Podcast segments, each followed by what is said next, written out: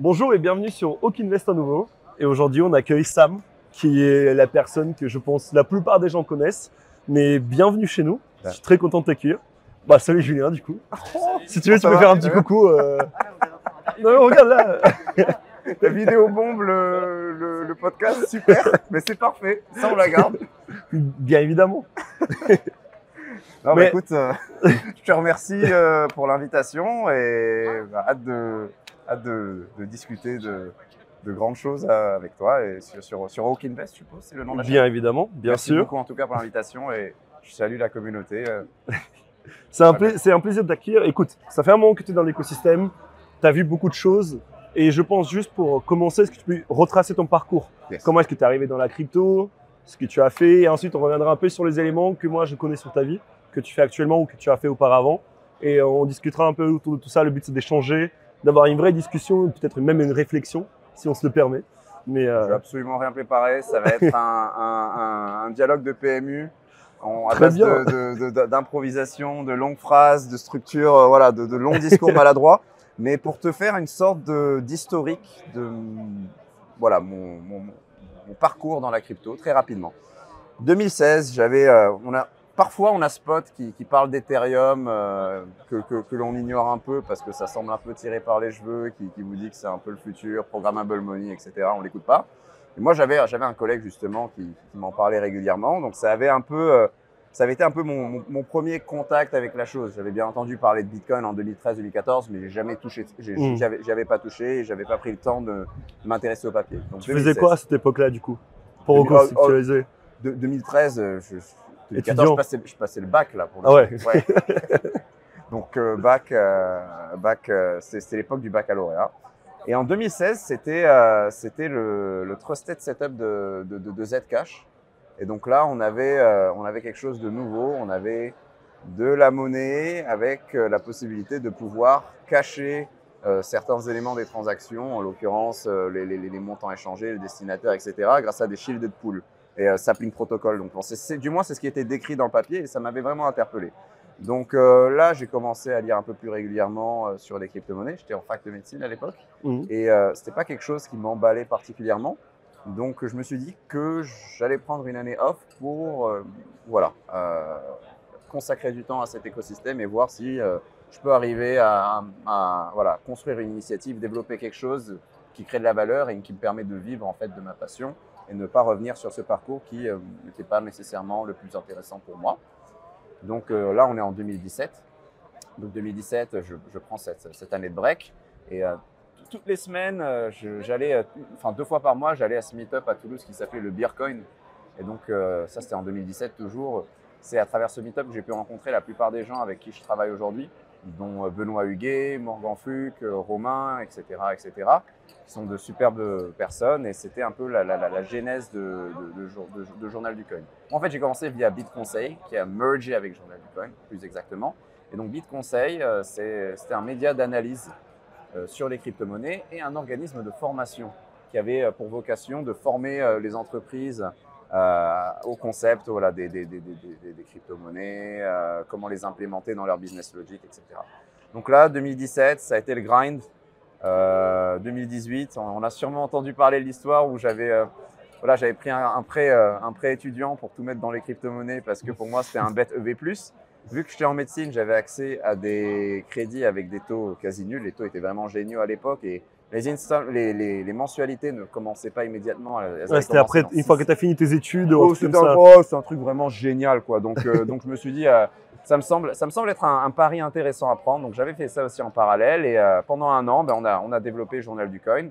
Et puis, ça a été d'aventure en aventure, podcast, contenu, stratégie pour faire vivre ce média. Parce qu'en 2018-2019, en toute franchise, on perdait de l'argent. Ça ne veut pas dire que tu as beaucoup de trafic, de visiteurs, que ton truc est forcément viable et print, comme on dit dans la crypto. Et donc, nos efforts ont vraiment consisté à rendre la chose économiquement viable en développant des modèles à base de grandes, de partenariats, etc. en tout genre pour que le truc puisse flotter avec un niveau de service correct et une neutralité maximale. Un journal totalement neutre, enfin bref. Et donc, en gros, ça a continué jusqu'à 2021 et à 2021 j'ai eu ce grand eureka moment où je me suis dit, j'ai fait beaucoup de grants via Journal du Coin, en travaillant avec différentes fondations. Et le but de ces grants, donc les grants, c'est tout simplement des budgets que l'on vous attribue pour travailler sur quelque chose. C'est souvent des fondations qui contribuent au développement d'un protocole X, Y ou Z qui vous les donnent. Et donc, je faisais pas mal de grants pour créer des ressources qui vont abstraire, simplifier, en gros, des contenus hautement techniques ou des stacks techniques pour que les développeurs puissent les maîtriser et s'impliquer dans un écosystème X, Y ou Z. Et donc, en gros, on faisait pas mal de tech writing, d'articles techniques. On en a fait vraiment une flopée et j'ai pu travailler avec pas mal de fondations. Et ça m'a donné un indice qui était le suivant. Il y a une demande qui est très forte pour les ressources pour les développeurs. Et le problème sur ces ressources pour développeurs, c'est que clairement, il en manque. Et il en manque énormément quand il s'agit de ressources s'adressant à des développeurs de niveau intermédiaire à avancé. Et donc, c'est là que l'idée de créer Node Guardians m'est venue en tête. Et j'ai toujours voulu créer quelque chose à vocation internationale, dont tout le monde peut profiter. Et donc voilà, Product Market Fit. On répond à un problème fondamental. Onboarder des développeurs et créer des ressources d'exception pour que ces gens-là puissent contribuer à des écosystèmes et faire en sorte qu'ils se viabilisent dans une certaine mesure, qu'ils continuent d'exister. La partie fun, grand fan de RPG et de jeux vidéo, il fallait forcément que ce soit packagé dans quelque chose qui rende la tâche au quotidien vraiment en balance. Donc ça, il fallait l'intégrer dans une certaine mesure. Et puis, aller un peu plus loin, faire des contenus à haute teneur technique et avec un niveau d'interactivité avancé. Donc, le tech writing, c'est bien, mais c'est statique. C'est un article. En 2023, le temps d'attention des gens est un peu plus réduit. Il faut essayer de créer des choses qui rendent qui permettent à la pilule de passer plus facilement. Ouais, et toi, très bien. Il y a tout le monde qui va passer, dans la vidéo. Bienvenue, Jérôme. Salut. Et donc, ce que je te disais... ce que je te disais, c'est que, voilà. L'attention est très limitée. Et comme le nom le suggère, Node Guardians, on garde des nodes littéralement. Et ça, c'est un pilier critique dans le business model de Node Guardians. Parce que souvent, quand tu fais des public goods, des biens publics, etc., vient la question de comment les rendre tout simplement économiquement viables. Et ce qui est intéressant, c'est que si tu es opérateur de nœuds, sur un réseau Proof of Stake, potentiellement, différents stakeholders, fondations ou acteurs peuvent choisir de soutenir ton initiative en déléguant leur pouvoir de vote, leur jeton sur ton infrastructure. Et toi, en retour, ça va te permettre de motiver, alimenter le développement de ressources qui vont permettre à cet écosystème d'aller plus loin. Et donc là, il y a une flywheel qui est intéressante à aller explorer. Donc, c'est un produit à multiples facettes, mais on résout un problème qui est très simple. Onboarder des développeurs sur des écosystèmes. Voilà, la question c'était le parcours, mais je me suis permis d'introduire les choses. Oui, très bien. Donc voilà un peu ce qui s'est passé. Donc ça, l'aventure a commencé début 2022 et la plateforme a été lancée fin 2022 et aujourd'hui on est live depuis, depuis fin 2022 et ça se passe plutôt pas mal. Très bien. Et pour le coup, on va revenir un tout petit peu en arrière dans ton histoire. On va revenir sur JDC. Oui. Donc tu fais partie des cofondateurs du JDC. Oui. Et tu as occupé différents postes. Donc, comme tu disais, tu as fait des lives, tu as fait de la stratégie, etc. Ouais.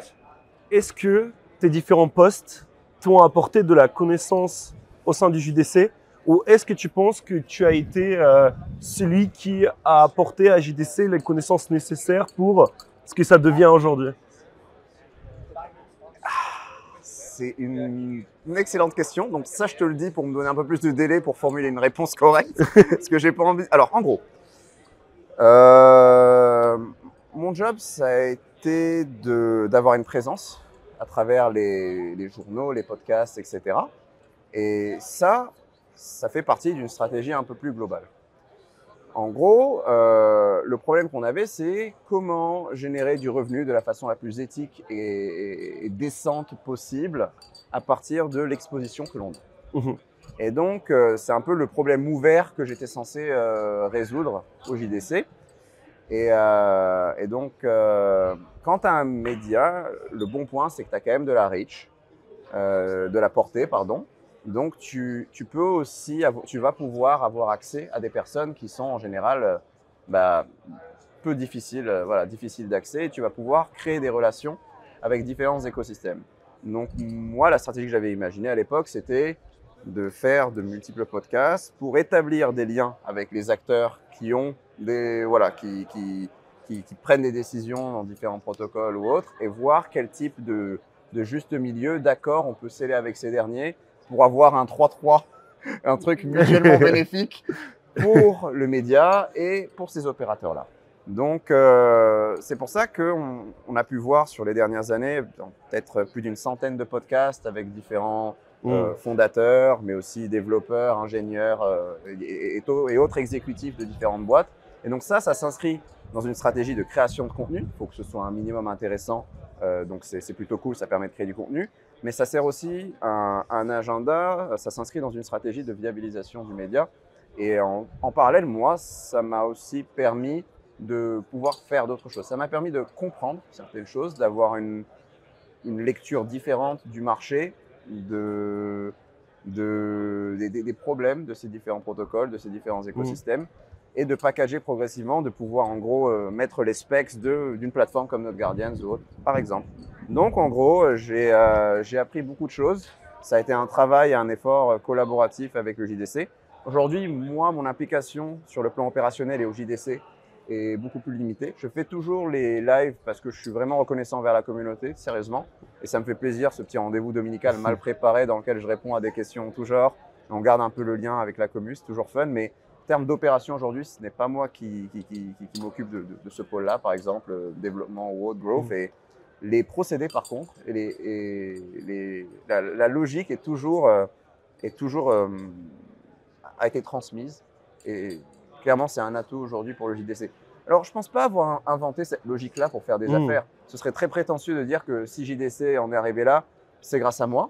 Mais pour le coup, je pense que je l'ai mise en application dans le contexte du JDC, JDC qui était tout neuf à l'époque. Donc, dans une certaine mesure, le crédit me revient, peut-être.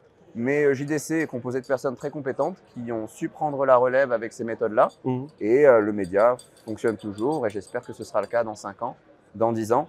Donc, c'est grâce à moi, dans une certaine mesure, ça a bénéficié au JDC, ça bénéficie toujours à ce dernier aujourd'hui. Et moi, dans mes pérégrinations et aventures personnelles, ça m'a aussi permis de me construire un réseau. Et qu'on le veuille ou non, l'excellence technique et l'innovation permet de réussir dans la crypto, mais il y a aussi de la politique et un aspect social, de recommandation, de vouching qui est indispensable pour pouvoir avancer avec la bonne vélocité dans ce milieu. Et donc, se composer un réseau, c'est important. Et via ce média, j'ai aussi eu la chance, et j'en suis extrêmement reconnaissant, m'en construire un rapidement. Et je pense que c'est quelque chose à envisager si on lance un média, essayer d'étendre son réseau. Clairement, et tu vois, c'est aussi l'idée parce que nous, on est un média qui reste jeune. On est arrivé largement après, on est parti de nulle part, tu vois. C'était juste un groupe de potes qui connaissaient de l'investissement, que ce soit dans la crypto, dans la bourse, dans l'IMO. Et l'effet réseau, on l'a remarqué assez tôt parce qu'on a pu interviewer des mecs qui n'étaient pas du tout… En fait, on ne s'attendait pas à nos débuts. Et ce qui nous a poussé énormément, ce qui a fait qu'on a engagé des discussions avec ces acteurs, qu'aujourd'hui, c'est des bons amis maintenant et qu'on arrive à construire des choses qui sont plus sympas. Et de l'autre côté aussi, il y avait un côté où on s'est dit où on va un peu… aller plus loin parce qu'on n'est pas juste un média crypto, on veut ramener les gens de la finance traditionnelle dans la crypto et les gens de la crypto un peu plus vers la finance trad. Parce que c'est bien de dire Upon crypto, mais de temps en temps, il faut aussi penser à se diversifier. Tu vois. Et c'est l'idée du média merge aussi, qu'on fait avec le JDC, avec Cryptost, avec Coin Academy, un truc qu'on fait tous les 6 mois, on s'assoit et on parle entre les 4 médias de tout ce qui se passe. Je pense que ta réponse est bonne dans le sens où… quand tu fais partie d'une entreprise, tu ramènes ta pierre à l'édifice, surtout quand tu fais partie des fondateurs. Et de l'autre côté, tu bénéficies aussi de cette expérience de monter une boîte, de rencontrer des gens qui te connaissent personnellement ensuite. Et c'est ce qui te permet aussi d'aller plus loin et d'avancer plus tard, quoi. C'est indispensable, c'est du pur test in prod. Moi, je n'ai pas de background académique dans le commerce ou autre, mais en général, quand tu es dos au mur et que tu as un problème à résoudre, tu tentes des trucs et tu croises les doigts pour que ça marche. Et ça a été… principalement des itérations de ce type-là. En gros, c'est la merde, il faut faire quelque chose. Vous avez 4 mois. C'est pas 4 heures là pour le coup, parce que… et donc, pour redresser il faut trouver des solutions. Et Bah, clairement, la précarité, c'est quand même un bon terreau pour l'innovation. Ça permet de trouver des trucs. Ah, ça motive, hein. Ça motive si tu trouves des idées que tu n'aurais pas trouvées si tu étais à l'aise. Carrément, carrément. Et donc, je pense que vous aussi, c'est quelque chose que. C'est une technique et une approche que vous avez employée. Vous travaillez étroitement, je crois, avec The Block et d'autres organismes de recherche. On utilise beaucoup leurs ressources, on les intègre. Ensuite, aujourd'hui, on n'est pas directement en contact avec les journalistes de The Block, si tu veux, ils ne nous fournissent pas de contenu. Oui. Mais aujourd'hui, c'est lorsque nous, on fait de la recherche, c'est l'un des médias qu'on consulte le plus. On utilise leurs data. Ouais. On regarde également Messari, Kaiko, qui sont des entreprises incroyables selon nous, qui apportent des données énormes. Et aujourd'hui, c'est ce que nous, on intègre beaucoup dans notre façon de fonctionner. Voilà, et au-delà des simples partenariats de type, on va dire, business ou PR ou quoi que ce soit, et ça s'applique pas seulement aux entrepreneurs, aux personnes qui montent des bois dans la crypto. Il y a forcément quelqu'un, quelque part, qui est beaucoup plus calé sur un sujet arbitre X, Y, Z. Clairement. Et idéalement, il vaut mieux avoir plein de gens comme ça autour de soi pour pouvoir fact-checker, peer review, pour pouvoir vérifier en fait vos travaux et avoir des critiques pour les améliorer en fait à terme. Et ça aussi, c'est super important. D'apprendre constamment de cette façon-là. Clairement. Et pour le coup, on va toujours rester sur le JDC puisque c'est toujours ta première partie. Oui. Donc aujourd'hui, tu es un peu moins, tu fais moins partie du JDC avec un peu l'évolution des médias, l'arrivée de nouveaux acteurs, un peu le changement de présentation des informations, etc. Oui. Est-ce que tu penses que le modèle que vous aviez construit en 2018, est-ce que tu penses qu'il est toujours viable ou est-ce qu'il faut savoir s'adapter, changer la façon de fonctionner, peut-être aller sur de nouveaux terrains qui n'étaient pas encore explorés, ou alors est-ce que c'est un modèle qui, on va dire que c'est juste une mode, une hype, tous les nouveaux qui arrivent, et que le modèle-là, c'est toujours le bon? C'est une très bonne question. Le modèle est toujours bon dans une certaine mesure, même si la situation s'est légèrement complexifiée. En fait, il faut composer avec certaines contraintes et certaines choses que l'on ne voit pas venir. Par exemple, une régulation sur les médias liés à la crypto ou les influenceurs qui peut, par exemple, impacter certains partenariats mis en place, bien sûr. Mais dans l'ensemble, le modèle fonctionne toujours. Mais je pense que si on est aujourd'hui à la tête d'un média, il y a d'autres trucs à tester qui permettraient à ce dernier d'être viable. Et le problème, c'est qu'il faut aussi pouvoir implémenter les idées, les mettre en place et que ce n'est pas facile et qu'on n'a qu'une quantité de ressources qui est limitée. Donc bon, je pense qu'aujourd'hui, ça marche encore et ça marche bien, même si ça s'est forcément complexifié avec l'évolution du contexte sur les derniers mois. Mais le modèle marche toujours. Après, en 2018, le modèle était vraiment basique et la sophistication avec les grands, etc., où, la délégation, je pense que c'est ça, le truc a gagné en complexité à mesure que l'on avance dans le temps. Et l'idée aussi, pour que ce modèle continue d'être viable, c'est tout simplement de garder de proposer une expérience et du contenu qui est à la hauteur pour que les gens continuent d'utiliser le site internet, donc créer du contenu qui demeure intéressant. Sinon, si tu foires sur ta mission principale qui est celle-ci, ton trafic chute et donc ta valeur ajoutée s'effondre. Donc ce que tu veux surtout essayer de préserver, c'est un média que les gens ont envie de consulter pour être sûr que la maison ne s'effondre pas. Donc c'est pas mal de paramètres à ajuster. C'est pas seulement le packaging ou le type de collaboration, de format, d'agrément qui compte, mais c'est aussi quel type de stratégie, d'initiative tu vas mettre en place pour continuer quelque chose d'intéressant pour tes prospects. Et bien entendu, composer avec des prospects avec lesquels tu as le droit de travailler. Et sur des… Voilà, bon, c'est pas mal de contraintes à gérer. Le modèle marche toujours, mais il faut fournir plus d'efforts pour que ça reste ainsi, tout simplement. Très bien. Et en restant toujours dans ce sujet-là, on a vu ce débat entre… le modèle payant où tu payes une souscription, ou le modèle où tu fais de la promotion pour des projets. Est-ce que tu vois un monde où les deux coexistent et quelle pourrait être en gros la diversification d'informations que les gens pourraient adopter entre les deux types de business, là? Alors en fait, moi je pense que c'est surtout lié à la manière dont tu es amené ton média et la marque que tu ériges, que tu construis dès le début.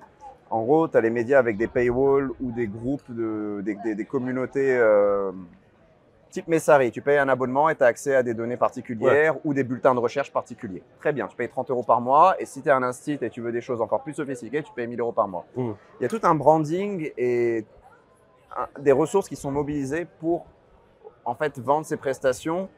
Un travail de recherche et d'accès à l'information qui est particulier, qui fait que voilà, leur brand est établi autour de ça, leur audience est très particulière. Donc, on peut construire des modèles en fait à base de paywall ou d'abonnements, de paiements récurrents, etc. Après, il y a des choses qui sont un peu hybrides. On a une information de qualité à disposition du public, mais si on veut aller un peu plus loin et accéder à des contenus un peu plus exclusifs, eh ben, il faut payer. Alors, je crois que Cryptost fait ça avec le Grippin. Cryptost Research maintenant, je crois. Ça Research, voilà. Même Cryptocito fait CitoZone, mais je crois que c'est gratuit. The Block fait The Block Research ou un truc où tu payes 30 €. The Block Research, The Block Pro, The Block Access. Voilà. Ils ont plusieurs. Tu peux avoir plein de trucs et je pense que c'est un modèle qu'il est intéressant d'explorer. Mais en fait, il y a aussi une grande inconnue à partir du moment où tu commences à faire des systèmes payants. C'est qu'il faut maintenir des opérateurs, des spécialistes qui maintiennent la raison de le mettre en place, ce système payant. Il faut avoir les fameux alphas, ou au moins avoir un contenu qui va permettre aux gens de prendre de meilleures décisions ou d'économiser du temps. En fait, justifier le prix de ton abonnement, avoir une plus-value. Exactement. Et parfois, tu peux même faire des choses que tu juges bien, mais ton intuition, ce que tu penses être bien, n'est finalement pas market fit. Les gens, ils s'en foutent. Et donc là, tu te retrouves avec une carotte de 30 000 € dans ta compta. Et comment tu fais ça dans un environnement où là, tu n'as pas trop le droit à l'erreur. Donc, il faut essayer d'arbitrer et décider de se concentrer, choisir la voie, le modèle qui présente le meilleur rapport risk-return. Donc, clairement, je pense que le modèle payant est intéressant, mais c'est très difficile de se projeter quant à la réception de ce dernier et quel est le revenu qu'il va générer. Donc, c'est typiquement une fonctionnalité qu'il est intéressant de lancer dans un contexte d'abondance, ou qu'il est intéressant de lancer quand on a déjà fait, par exemple, une levée de fonds, qu'on est un média qui a une certaine qualité ou des antécédents dans la recherche, une team très solide qui commence d'emblée avec des analystes ou autres, c'est tout à fait envisageable. Cependant, je pense que c'est surtout ça, c'est surtout une gestion du risque et je pense que les modèles sont très très viables, les deux peuvent coexister, tu peux même avoir une plateforme qui propose les deux. Nous, on n'y est pas encore, mais je pense que c'est surtout la volonté de bien faire qui fait que l'on fait attention aussi avec tout ça. Donc voilà, c'est quelque chose, c'est un effort, un travail de longue haleine, c'est des ressources à mobiliser, il faut juste s'assurer que la chose est bien exécutée, apporte de la valeur, parce que comme je l'ai dit, tu n'as pas le droit à l'erreur. Et donc dans un contexte où les choses sont un peu plus complexes, il faut faire attention. Mais moi, j'ai rien avec le modèle payant. De toute façon, je souscris à plein de trucs de newsletter payant, je ne les lis pas. Pareil. Voilà, bien sûr. Mais ça me fait plaisir de soutenir les créateurs de contenu des internets, c'est super. Et franchement, continuons, c'est bien. Franchement, c'est très bien. Mais l'essentiel, c'est que parmi les milliers d'abonnés ou centaines d'abonnés sur ces systèmes-là, il y en a quelques-uns qui consultent la chose. Donc, je pense que tout est lié à quel est ton travail de recherche, ton expertise, qu'est-ce que tu fais, quel est le risque que ça implique pour ton entité, est-ce que ça peut impacter ton branding. Après, il y a des trucs un peu plus shady, genre on fait un groupe et on va te donner des gradings, sur des notes sur les jetons à acheter. Ça, c'est peut-être plus paresseux à faire, ça marche très bien, j'ai l'impression. Je pense que ça, en tant que journal du coin, on n'a pas…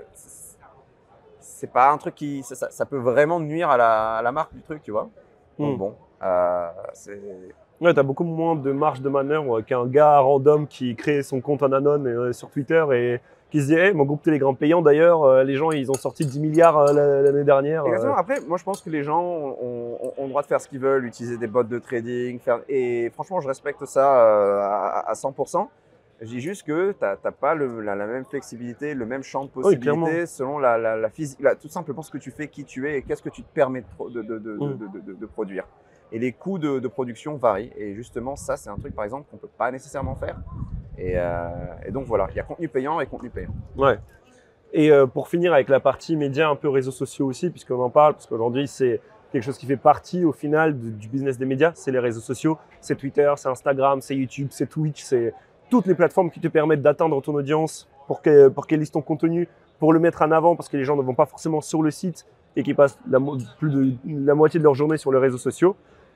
On a eu cette émergence des réseaux sociaux décentralisés, notamment avec Lens Protocol, avec tout ce qui tourne autour. Et le truc, c'est que les réseaux sociaux aujourd'hui, comme Twitter ou Insta ou Facebook même, ils fonctionnent parce qu'il y a un énorme effet de réseau. Sur Facebook, on est 2 milliards d'utilisateurs, quelque chose comme ça. Enfin, c'est assez énorme. Et tu regardes les réseaux sociaux décentralisés qui se créent de plus en plus. Et en fait, à chaque fois, tu te retrouves avec une niche seulement de personnes qui comprennent et qui prennent le temps d'aller dessus, qui prennent le temps de publier du contenu dessus, qui prennent le temps d'apprendre comment ça marche. La question que j'aurais, c'est est-ce que tu penses que ces réseaux vont rester cette sorte de OnlyFans un peu niche pour vraiment un tout petit groupe de personnes? Ou est-ce que tu penses sur le long terme, ça va être des réseaux qui vont se développer et qui vont pouvoir rivaliser avec les concurrents qui sont centralisés, qui sont déjà en place? Alors, je pense que ce n'est qu'une affaire de… Enfin, en gros, il y avait un truc dont je déplorais l'absence pendant un petit moment, c'était que Lens, c'est très bien. Gater son contenu contre de l'argent en tant que créateur de contenu, faire en sorte que celui-ci soit sur un support non censurable ou presque. Ouais. Et donc toutes ces fonctionnalités qui sont propres à un réseau social Web3, c'est très cool sur le papier, tout va bien, ça me semble nettement supérieur à Twitter sur pas mal d'aspects, même si l'UX ne peut pas être similaire à celle d'un système centralisé. Il faut signer des transactions, il faut faire des wallets, etc. Mais bon, ça va, ça passe. Je déplorais l'absence d'un système qui agrège en fait tes réseaux sociaux sur une même interface. J'ai pas envie d'aller sur Lens et sur Twitter et de checker deux feeds distincts. J'ai envie d'avoir quelque chose qui va tout simplement rassembler toutes les choses dans une même interface. Je vois que quelque chose s'est lancé, là, un Favor, P-H-A-V-E-R, qui propose d'agréger son feed Lens avec d'autres réseaux sociaux sur une interface mobile plutôt agréable. Alors, je ne dis pas que c'est le futur, je n'en suis pas suffisamment servi encore pour avoir une opinion, opinion là-dessus, mais par contre, je pense que à mesure que… Enfin, il n'y a plus vraiment d'excuses de ne pas donner une chance à Lens. Et si on utilise des interfaces comme Favor, on peut tout simplement rester au courant de ce qui se passe sur les deux réseaux sociaux sans avoir à privilégier l'un par rapport à l'autre. Le problème, c'est que si tu te focuses essentiellement sur Lens, d'un point de vue business, c'est dangereux. Parce que tu ne vas pas pouvoir contacter tout le monde dans un premier temps. Donc ça, c'est difficile. Tu es obligé de jouer sur tous les fronts si tu veux bien faire ton travail. Mmh. À moins que tu aies un produit d'initié ou très particulier et que donc Lens, ça fait sens et Twitter un peu moins. Et à titre personnel, ouais… pour commencer à poster régulièrement et injecter du contenu, c'est vrai que c'est difficile de mettre des incitations alors que les gens gardent à… On sait tous que ça se passe sur Twitter et que c'est toujours Twitter. Même si on critique les mises à jour et les différents changements de paramètres qu'il y a sur la plateforme, les gens continuent de s'en servir dans une certaine mesure. Après, c'est une sorte de gros echo chamber. On est juste 300 personnes à poster et on a l'impression que c'est tout un… Bon, crypto Twitter. Mais le problème, c'est que… Moi, là, je pense pas avoir je pense que il faut un peu plus de… En fait, il faut un peu plus de… Mais le problème, c'est que c'est une stratégie qui va pas marcher avec Lens Protocol ou une boîte qui est dans Web3. Il faut un peu plus de… Qu'est-ce que je voulais dire? Par exemple, quand Kik se lance pour faire concurrence à Twitch, bon, ce qu'ils vont faire, c'est signer des agréments ou des deals de l'argent, 100 millions de dollars ou 50 millions de dollars. Pour seeder leur base d'utilisateurs, pour qu'il y ait en fait un pool de base qui va et éventuellement avoir des network effects, parce que sur ce million de gens qui va commencer à consulter la plateforme, bah, il y en aura 1000 qui vont commencer activement à la promouvoir parce qu'il y a des caractéristiques finalement qu'ils apprécient énormément là-dessus. Comment est-ce qu'on fait sur Lens pour avoir la même stratégie de capture d'utilisateurs? Bah, Lens, c'est une boîte qui a levé 15 millions et elle ne va pas se permettre les mêmes… Voilà, c'est un peu plus complexe pour un réseau social, hein, ce n'est pas la même chose que Twitch, hein, bien entendu, mais comment est-ce sur quel contexte on rebondit, sur quel problème on rebondit ou sur quel acteur, quelle est la chose à faire pour amener les gens en masse? Souvent, on nous a dit que c'était le endgame dans les pays où la censure était importante et qu'il fallait absolument utiliser ce genre de réseaux sociaux. Le fait est que finalement, les gens qui sont dans ces pays-là ont souvent d'autres préoccupations que de partager tout simplement les difficultés qu'ils traversent, voilà, qui vivent sur une base quotidienne. Donc, où ils passent par d'autres forums qui s'y un peu plus ou qui leur permettent de trouver le support dont ils ont besoin. Ouais. Donc, voilà. Il n'y a pas encore de censure dans les pays de l'Ouest, en gros, qui pousse les gens à étudier des alternatives.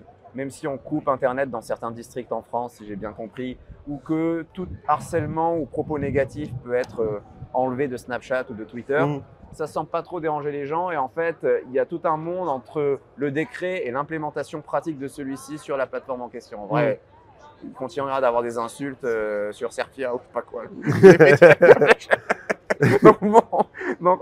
Donc bon, la question que je pose, c'est comment est-ce qu'on passe de 10 à 100 ? Parce que là, clairement, il y a une base d'utilisateurs sur Lens, c'est très bien amené. Il y a des caractéristiques qui sont intéressantes sur la plateforme. Mais comment est-ce qu'on a une croissance dont la vélocité est comparable aux autres systèmes qui Vampire Attack ouais, clairement. J'ai pas la réponse à ça. Mais je pense, tu vois, c'est un peu la question que tu te poses parce qu'aujourd'hui, dans la crypto, on a l'habitude d'incentiviser l'utilisation d'une plateforme à travers des airdrops, à travers du liquidity mining, où en gros on te donne un token parce que tu tweets, ou on te donne du revenu parce que tu as des ads ou des trucs comme ça. Donc en fait déjà il faut ramener de l'argent sur la plateforme, que ce soit des boîtes qui fassent leur promotion, pourquoi pas des boîtes crypto qui payent directement le truc, ensuite c'est redistribué aux créateurs, mais c'est ce que Twitter a commencé à faire là. Donc t'as pas vraiment, je pense que je suis d'accord avec toi, c'est que aujourd'hui on n'a pas encore trouvé les business models parfaits, et je pense qu'avec les plateformes qui ont des milliards et des milliards qui sont prêts à dépenser dans le développement de la plateforme, dans des nouvelles features, dans des... On peut parler de crypto. Je pense que, je me permets juste de t'interrompre, je suis désolé. Dans la crypto, je pense qu'il y a des données qui circulent. Allez, une personne sur 10 dans la planète a un portefeuille avec un peu de crypto-monnaie, une personne sur 12 peut-être. Bon, je pense que la plupart des gens ont un portefeuille crypto avec de la crypto à des fins spéculatives. Et parfois un peu moins, par conviction, et c'est tout à fait OK. Ouais, la majorité des gens ont commencé comme ça, et les gens n'utilisent pas la crypto pour faire des rémittances ou des paiements. La majeure partie du temps, c'est juste pour spéculer. Je pense que c'est le même statu quo pour les réseaux sociaux. Mais on garde cette exposition à la crypto, au-delà de la spéculation, parce qu'on pense que c'est une alternative viable à un système qui montre ses limites aujourd'hui. Ou qui parfois peut être injuste aussi. Ouais. Ou qui peut être injuste, ou peu transparent, ou peu... Très bien. Je pense qu'aujourd'hui, c'est la même chose en gros sur les réseaux sociaux. C'est bien de s'impliquer dessus, de les explorer dans leur grand début. Et viendra peut-être le jour où il y aura des lois, on va dire, liberticides ou des comportements ou des actions de la part des gouvernements ou des banques centrales ou autres qui feront que, voilà, on a atteint un niveau de ras-le-bol nécessaire pour s'intéresser en masse ou utiliser effectivement ces solutions que l'on a, voilà, exploré il y a quelques années juste à des fins spéculatives ou autres. Et je pense que ce point d'inflexion, voilà, à mesure que le temps avance, il y a de plus en plus de gens de toute façon qui donnent une chance à ces systèmes-là, qui les explorent.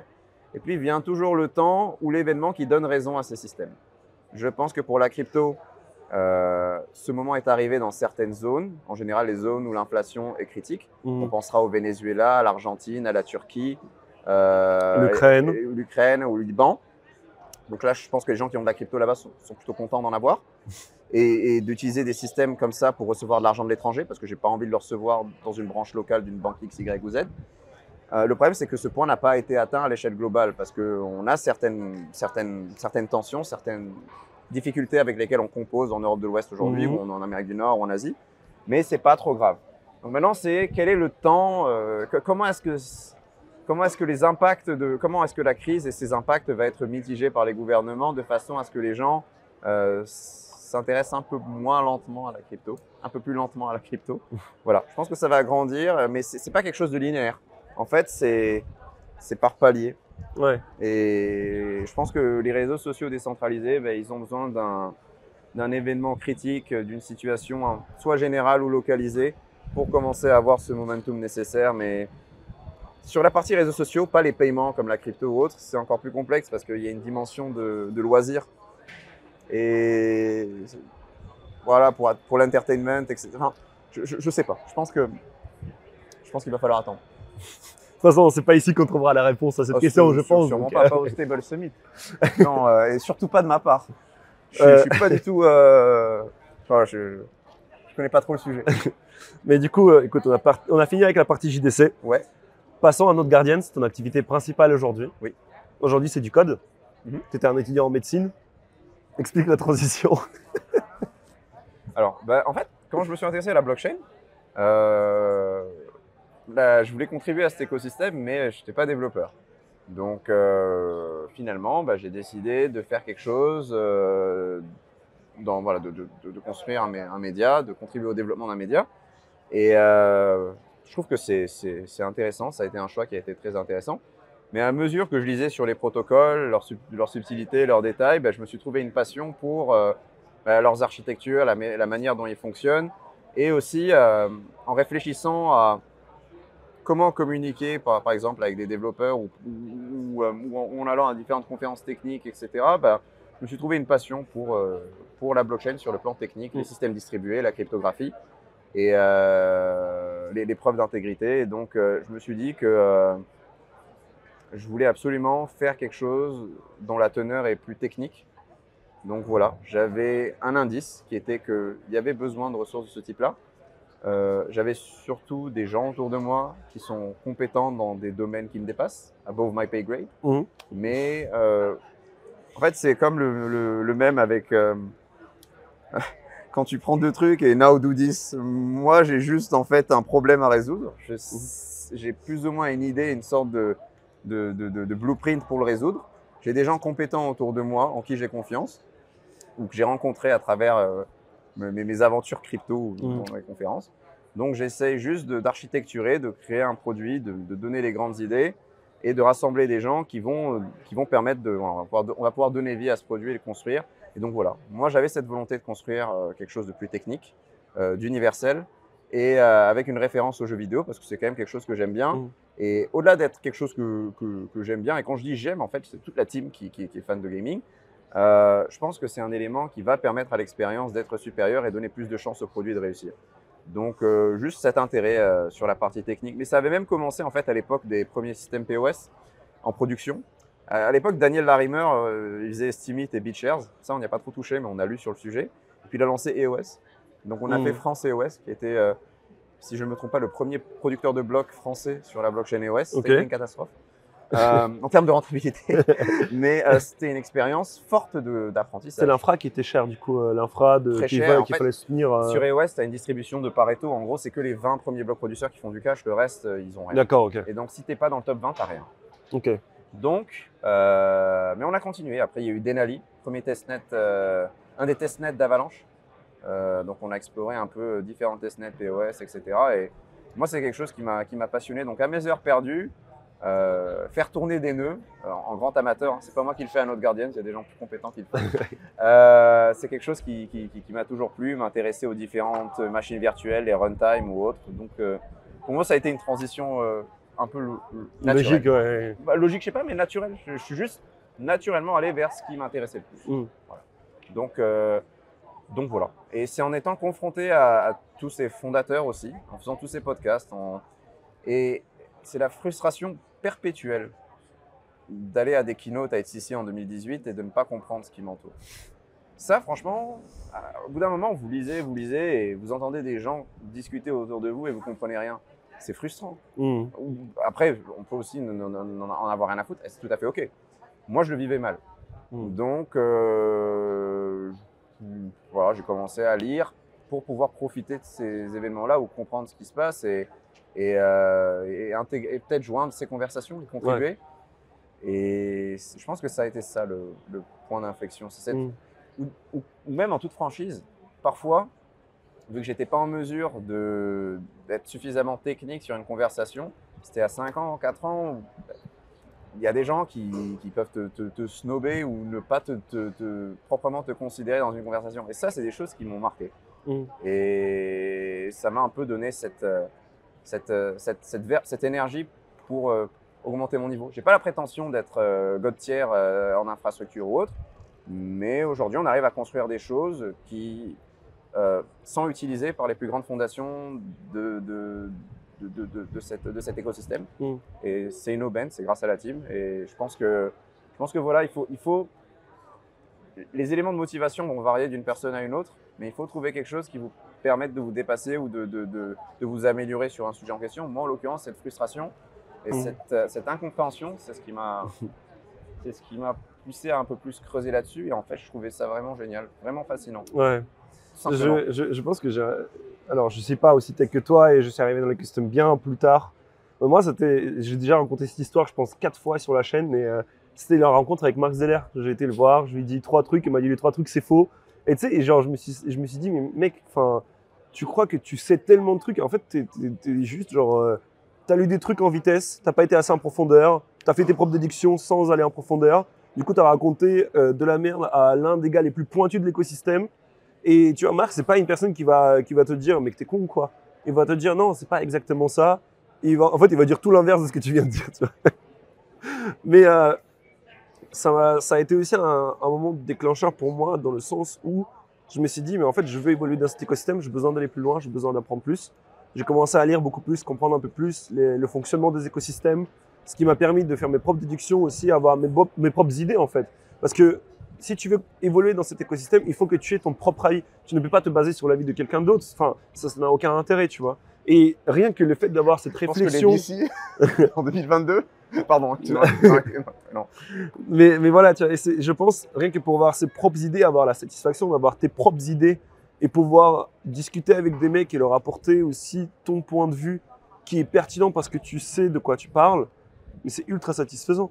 C'est ultra satisfaisant et tu te dis, ben en fait, je ne suis plus juste un observateur de l'écosystème, j'y contribue aussi à mon niveau, de ma manière.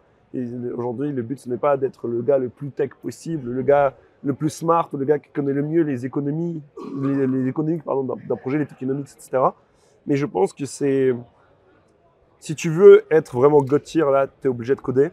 Si tu veux être le niveau d'en dessous, il faut que tu aies une idée de comment les blockchains fonctionnent, les différents algorithmes, etc. Tu peux être excellent sans coder même. Avec Apollinia, c'est pas un programmeur, hein, mais c'est quelqu'un qui… Par exemple, enfin, Apollinia, un fameux créateur de contenu sur Twitter, qui écrit beaucoup sur les roll-ups notamment. Ouais. Il ne semble pas que ce soit un développeur, mais il a une compréhension extrêmement avancée des systèmes, de leur fonctionnement. En fait, ces propositions sont considérées, ou voire même implémentées ou prises au sérieux par des scientifiques. Après, on peut naturellement avoir un acumen, tout ce qui est théorie des jeux, etc., il y a juste des personnes qui sont street smart et qui peuvent proposer des alternatives à des systèmes ou mettre en difficulté des systèmes juste en pensant à des choses, en sortant des idées de leur chapeau, etc.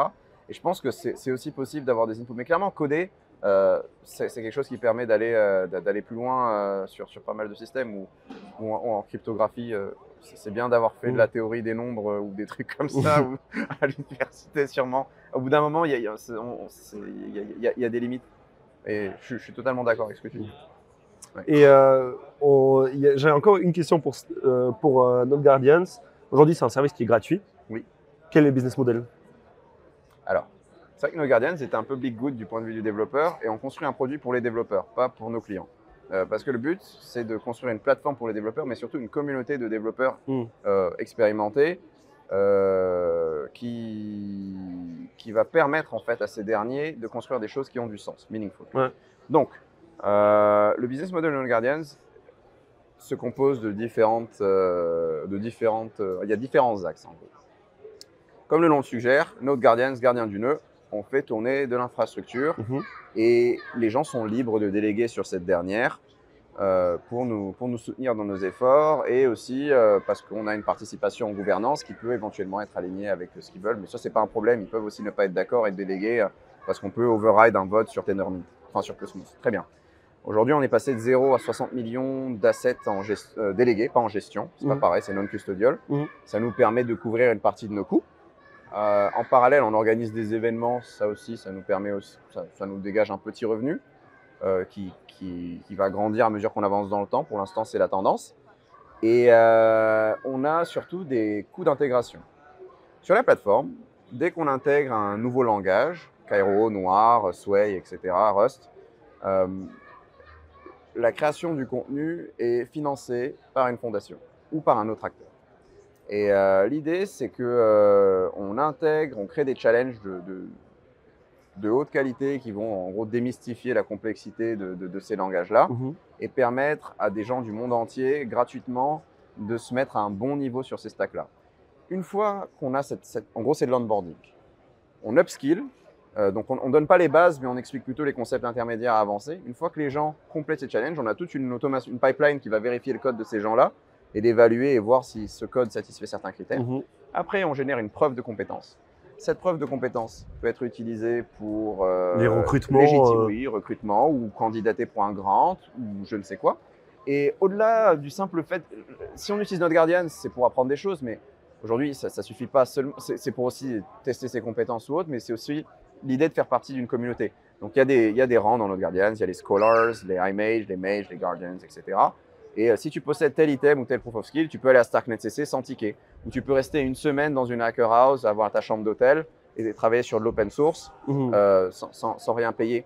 Et progressivement, on essaie de construire une avenue pour que ces développeurs puissent construire des choses dans le Web3. Parce que souvent, les gens disent « oui, mais je ne sais pas par où commencer » ou « c'est pas évident, ils ne savent pas ce que c'est un DevRel ou un grant » ou ils ne se connaissent pas trop en gros comment fonctionne. C'est tout à fait normal. Et donc l'idée, c'est que de la façon la plus indolore, avec le moins de friction possible, on offre ce système-là. Donc, onboarding, challenge de qualité pour vérifier le niveau, mettre les gens au niveau, par exemple. Ensuite, vérification de la skill, preuve de compétence.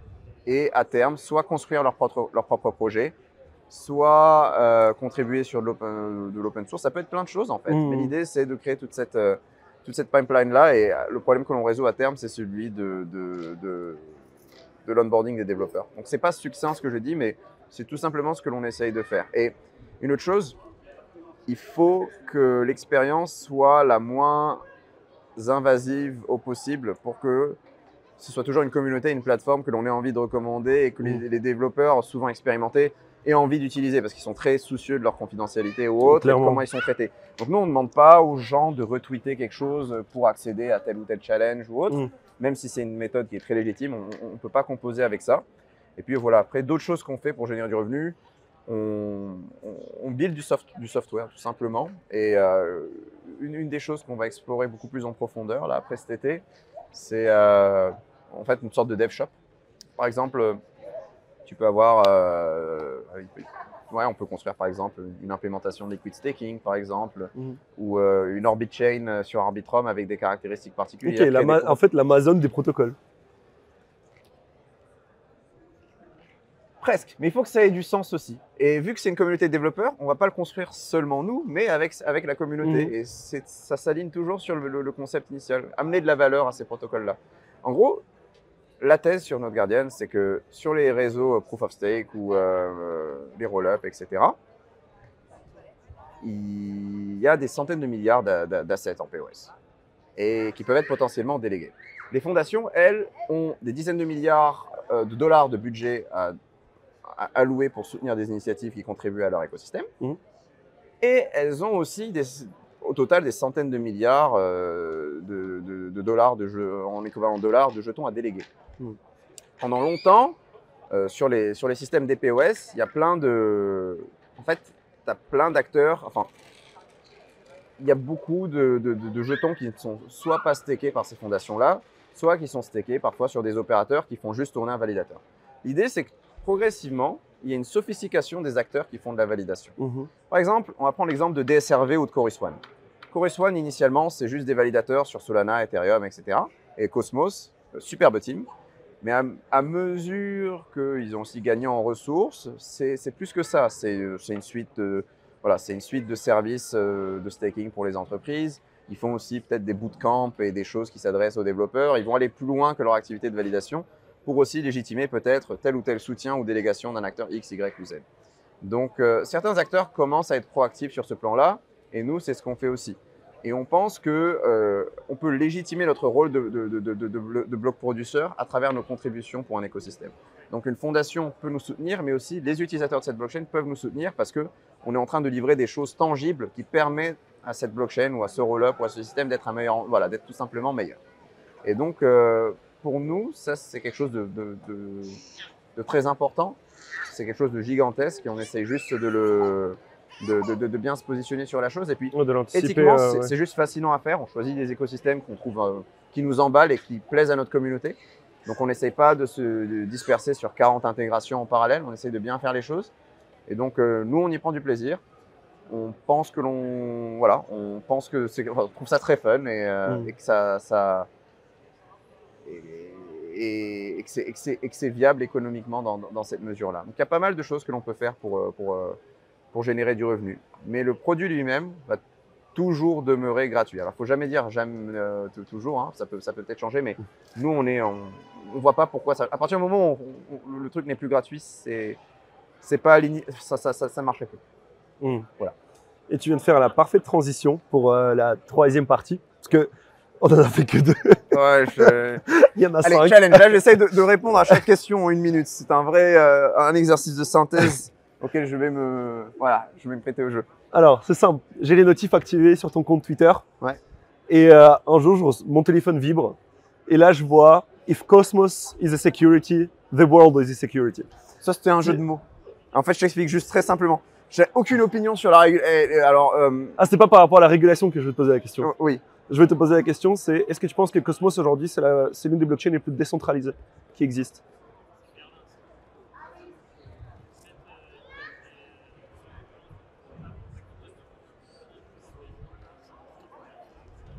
Ouais. Ah. Allez, on passe à la prochaine question. Non, en fait, allez, ça reste quand même dans le top 5, top 10. Le problème des systèmes POS, c'est que la distribution de la stake, elle est. Si on parle de coefficient de Nakamoto, le nombre d'opérateurs qu'il faut corrompre pour attaquer le réseau, à 50. Ok. Sur Cosmos, tu as eu 80% vendus à l'ICO et 20% gardés par Interchain, si je ne me trompe pas, et la team. Très bien. Le truc, c'est que les premiers opérateurs et certains insiders ont pu capturer une bonne partie de la valeur et souvent ces derniers sont alignés politiquement.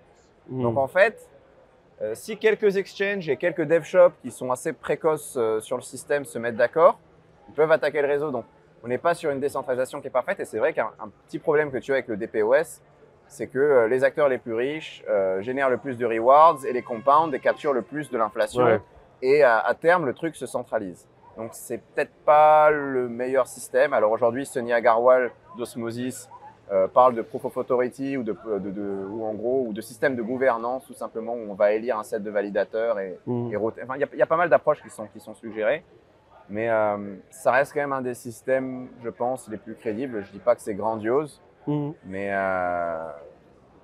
ouais, le truc que tu as avec le POS, c'est que c'est de la théorie des jeux. Et que c'est facile d'avoir de la collusion parce que les acteurs, bah, tu peux entrer en contact avec eux, obtenir leur vote et à faire agir de façon malicieuse pour compromettre le réseau. Ce qui est intéressant avec Bitcoin, c'est que c'est de la thermodynamique pure. C'est des machines qui font qui minent le truc. Tout le monde peut rentrer dans le réseau sans posséder le jeton. Alors que dans Proof of Stake, il faut que tu aies des jetons, donc il faut que tu passes par un sexe. Après, dans le Bitcoin, tu as la centralisation des mineurs dans des pools aussi.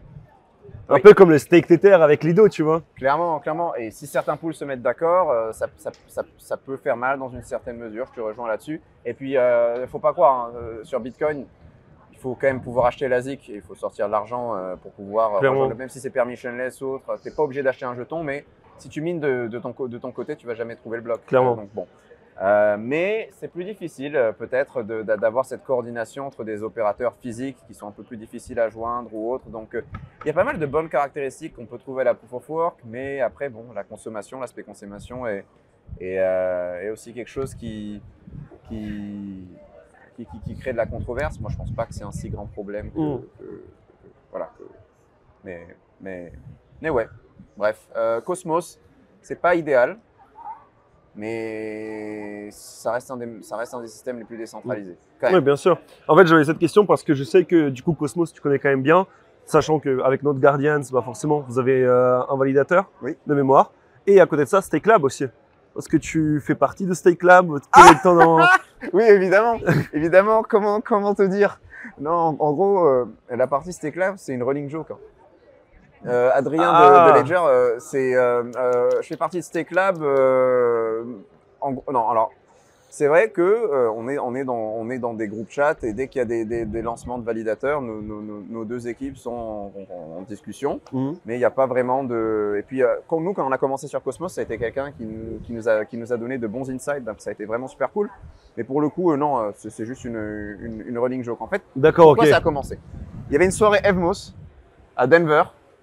Et on n'avait pas de ticket, on est venu pas préparé. Forcément, on se dit, mais tranquille, personne sur Evmos, il y a de la place. Ok, on arrive, c'était bondé, superbe endroit. Et Adrien, il est validateur sur Evmos. Donc, il a dit, écoute, je vais demander à la personne qui gère le guichet d'aller voir quelqu'un d'Evmos pour voir s'il peut pas me générer un ticket parce que je suis validateur et contributeur. Et en gros, la personne est venue et elle a dit, oui, ça a marché. Oui, non, mais oui, je le connais, oui, il peut rentrer. Et Adrien a dit, et moi j'ai dit, dis que je suis DevOps chez toi. Ouais, he's a DevOps in my team, he's running the Evmos Validator. Merci. Voilà. Et donc du coup, c'est passé sur, c'est cette petite blague en gros qui nous a permis de rentrer, qui a été le seeding point. Après, il y a plein de petites blagues de ce genre-là, mais tu verras aussi que sur son pseudonyme, il a aussi, il est part-time chez Node Guardians, mais c'est okay. une plaisanterie. Parce que je pensais que vous contribuiez avec Node Guardians. Non, je disais que l'équipe de StakeLab, c'était une équipe, et ça pendant longtemps était qu'une seule personne d'ailleurs, c'est ça qui est assez marrant. C'est une personne qui faisait tourner 60 validateurs dans son coin, et ah ouais. Qu'il faisait très très bien. Donc ouais, non, c'est juste une blague. D'accord, ouais. Ok. Et puisqu'on parle de blockchain, on va parler un peu de la suite. Oui. Du monde de la crypto et on voit qu'il y a plein de L1 qui existent aujourd'hui. Oui. Il y a plein de L2 qui existent aujourd'hui. Ouais.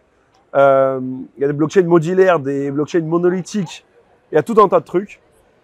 La question, ça va pas être de classer les blockchains les meilleurs vers les pires, mais plutôt, est-ce que tu crois réellement à un monde multi-chain ou est-ce que c'est un monde qui va être dominé par l'Ethereum dans tout ce qui est comment dire, programmable, et Bitcoin qui restera Bitcoin. De toute façon, il n'y a pas de mots pour décrire mieux Bitcoin que juste Bitcoin. Ou alors, est-ce que tu penses que ça va être un monde de chaînes EVM compatibles qui va avoir la plus grosse part de marché et les autres qui se partagent le reste? Comment est-ce que tu vois l'évolution de toutes ces blockchains qui existent aujourd'hui? En gros, je pense que Bitcoin et Ethereum sont fondamentaux dans une pure… C'est pas un conseil en investissement. Il faut que je donne des disclosures aussi. Hein. À chaque fois que j'ai si j'ai bien compris… Non, c'est en gros, c'est pas du conseil en investissement. On sait l'AMF, s'il vous plaît. Cette vidéo n'est pas sponsorisée, je le précise aussi. Non, alors Bitcoin et Ethereum, en fait, sont à suivre et leurs développements sont à suivre. Après, je pense que… À l'image du, j'aime bien faire cette analogie avec le monde en règle générale. Tu as 70% du volume qui se fait entre, je sais pas, les États-Unis et peut-être l'Europe, 60%. Et puis après, tu as le reste qui va compter pour 40%. Et il y a cette distribution des opérations, des flux entre tous ces pays, toutes ces zones économiques. On peut peut-être avoir une distribution similaire et placer ces mêmes œufs dans le même panier en pensant qu'ils vont capturer en gros toute la valeur et tous les échanges tout simplement dans le milieu. C'est un pareil qui me semble EV-. Donc Bitcoin et Ethereum comme base, c'est intéressant. Et après, on peut essayer de regarder les roll-up ou d'autres systèmes, par exemple, comme certaines blockchains monolithiques. Mais je pense que le truc le plus sûr, c'est surtout de s'intéresser à Ethereum et à ses roll-up et s'intéresser aux garanties que ces systèmes offrent. Et en termes d'expérience, moi je pense que c'est surtout ça qu'il faut regarder. Et je pense. Hein. Après, il y a aussi Cosmos, les AppChains, etc. C'est aussi une thèse qui est intéressante. Et c'est une… En gros, il y a différentes méthodes pour avoir sa propre AppChain ou construire sa propre application aujourd'hui. Soit on va la construire sur un protocole et payer le loyer, ouais. Soit on va avoir son propre roll-up, mais on va avoir certaines garanties, mais aussi certaines contraintes et certains coûts liés à ça. Soit on construit sa propre chaîne de A à Z et on lance son propre token et ça vient avec tout un lot de défauts et de qualités. Je pense que pour l'instant… Voilà, il y a des OP chains qui sont en train d'être lancés, il y a différents roll-ups qui sont en train d'être lancés avec des frameworks comme Eclipse, Caldera, Altlayer, etc. Le Cosmos SDK a fait ses preuves, a été forqué 40 000 fois pour lancer toutes sortes de chaînes. Aujourd'hui, c'est un peu le baptême du feu. On peut observer comment ces systèmes capturent de la valeur des utilisateurs et avoir une exposition à toutes ces choses-là, c'est intéressant. Et je pense qu'on n'a pas encore de certitude quant à qu'est-ce qui va être le winner, etc. Mais je suis plutôt partisan du fractal scaling. Je pense qu'on ne peut pas mettre toutes les activités de tous les opérateurs, tous les agents sur un même système. Il va forcément falloir en gros avoir des L3, des L4 ou des AppChain. Et un pari qui est peut-être un peu plus sûr, c'est regarder les... Ouais. Salut, ça va? Ouais. Regardez les... Je rattrape le dernier bloc. Regardez surtout les frameworks, les systèmes qui permettent de bridger avec le moins d'implication sur le plan de la sécurité, de confiance. Bon. Ça, c'est peut-être quelque chose qui a vocation à marcher dans un monde multi-chain. Après, on peut avoir un nexus avec Ethereum qui capture 80% de la valeur. Donc, pour faire ça plus simplement, plus court, je pense que Bitcoin et Ethereum, c'est un safe bet. Et tout ce qui est construit au-dessus d'Ethereum, les roll-up, ça me semble aussi être quelque chose d'intéressant parce que tout ne va pas se passer sur Ethereum. On n'en est pas encore à la parallélisation de l'EVM ou la Enshrine ZK EVM on top of Ethereum. Donc Ethereum, ses développements et ses roll-up restent selon moi intéressants. Mais le truc qui m'emballe le plus, c'est surtout, mais c'est peut-être pas la réponse à la question, c'est les preuves d'intégrité, enfin les ZK. Ouais, on va en parler un peu parce qu'on va parler de Starknet après. Ouais, ça je pense que c'est ce qu'il y a de plus intéressant. Après, pour les monolithes, aujourd'hui, Solana a plein de défauts. Le problème, c'est que ça marche très bien, c'est très agréable à utiliser. C'est très rapide, ça n'a pas de... Les interfaces pour utiliser cette blockchain fantôme, etc. sont plutôt bonnes. Mais... il faut aussi se poser des questions fondamentales. Il y a pas mal de validateurs, il y a 2000 validateurs, il y a une stake qui est relativement bien distribuée, il y a des staking pools, ok, très bien. Alors, relativement bien distribuée avec une astérisque.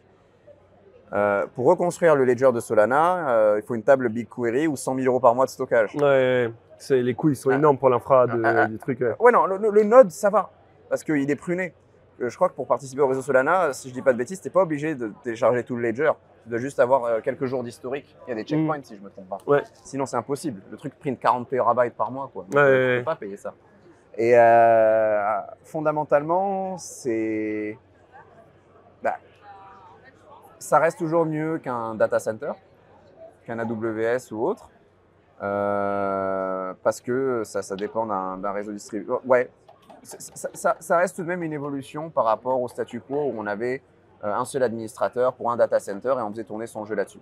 Donc, on récupère certaines perks du Web3, mais c'est pas le truc ultime. Mais je pense que ces systèmes-là s'y est parfaitement pour des jeux vidéo ou pour certaines applications de DeFi qui sont à haute fréquence et qui sont non-custodiales. Aujourd'hui, il est possible de trader, je pense, avec des trucs comme Phoenix, d'avoir des order books sur Solana et de trader de façon non custodiale et d'utiliser en gros le fait qu'il y a un temps de bloc qui soit limité. Donc, il y a toujours des use cases très particuliers qui font que des systèmes monolithiques trouvent aussi leur sens. Parce que Solana, il n'y a pas tout qui est acheté à la poubelle. Ok, la blockchain est partie en vacances 8 fois sur les 18 derniers mois, mais c'est aussi parce qu'ils ont tout construit de A à Z.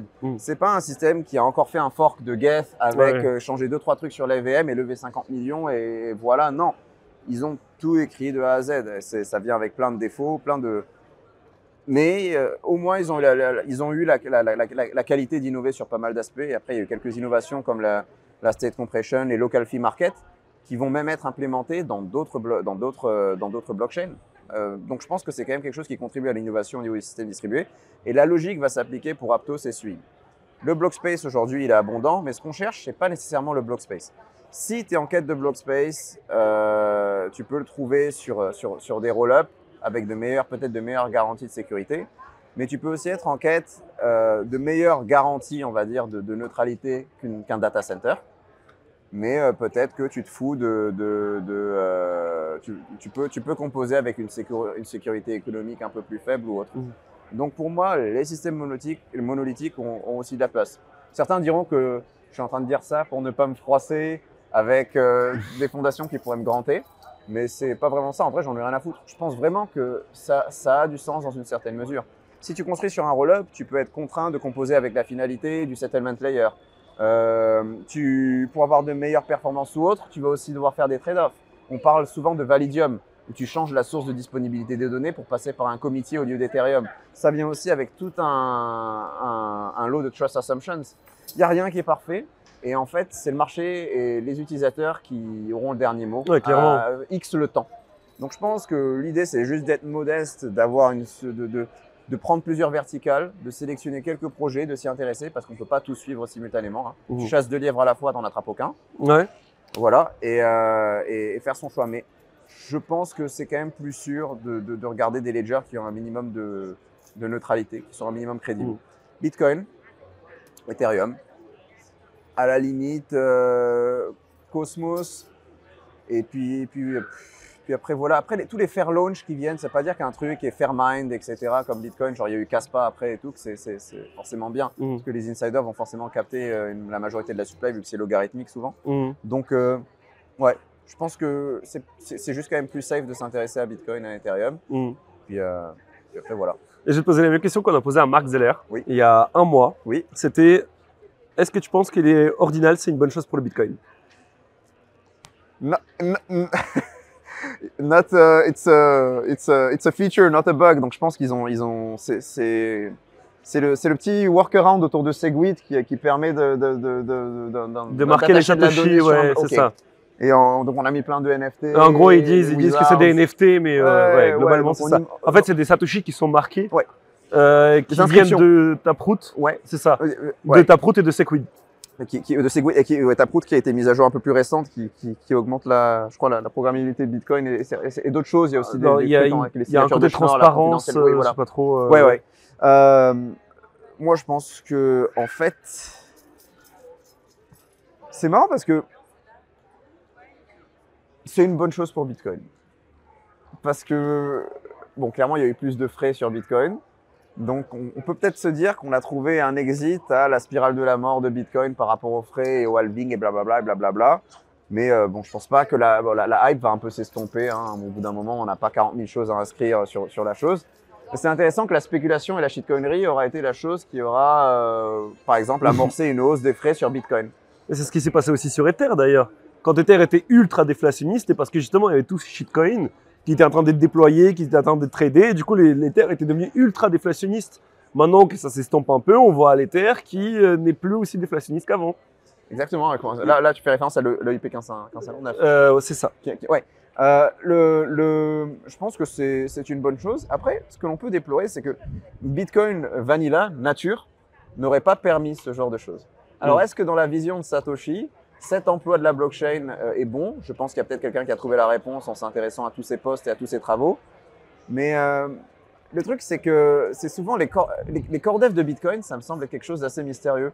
On a poussé Bitcoin vers la direction de Lightning Network. Et pour implémenter Lightning Network, il fallait aussi faire certains changements critiques sur Bitcoin pour que ce soit. On n'a pas vu d'adoption, on n'a pas vu de changement. Enfin, à part que quelques personnes dans le monde qui l'utilisent. C'est un super settlement layer, Bitcoin, et l'idée n'est pas mauvaise. Mais c'est un peu Blockstream qui donne la direction et qui fait tout le lobbying pour que des choses soient implémentées et puissent fonctionner. À la fin de l'histoire, quand tu innoves, tu dois pouvoir peut-être projeter les différents usages qui peuvent être faits d'une technologie ou d'une modification, d'une altération que tu fais sur un système déjà existant. Le système est ouvert, distribué, suck it up. Et pour moi, c'est une bonne chose même. C'est pas une mauvaise chose que ce soit produit. Et puis, si ça introduit un nouveau problème quant à la décentralisation du réseau ou la taille du ledger, eh ben, on en revient à la discussion initiale. Précarité, problème, et peut-être qu'une innovation qui bénéficiera à Bitcoin permettra de rendre la solution plus vertueuse, plus complète ou plus résiliente.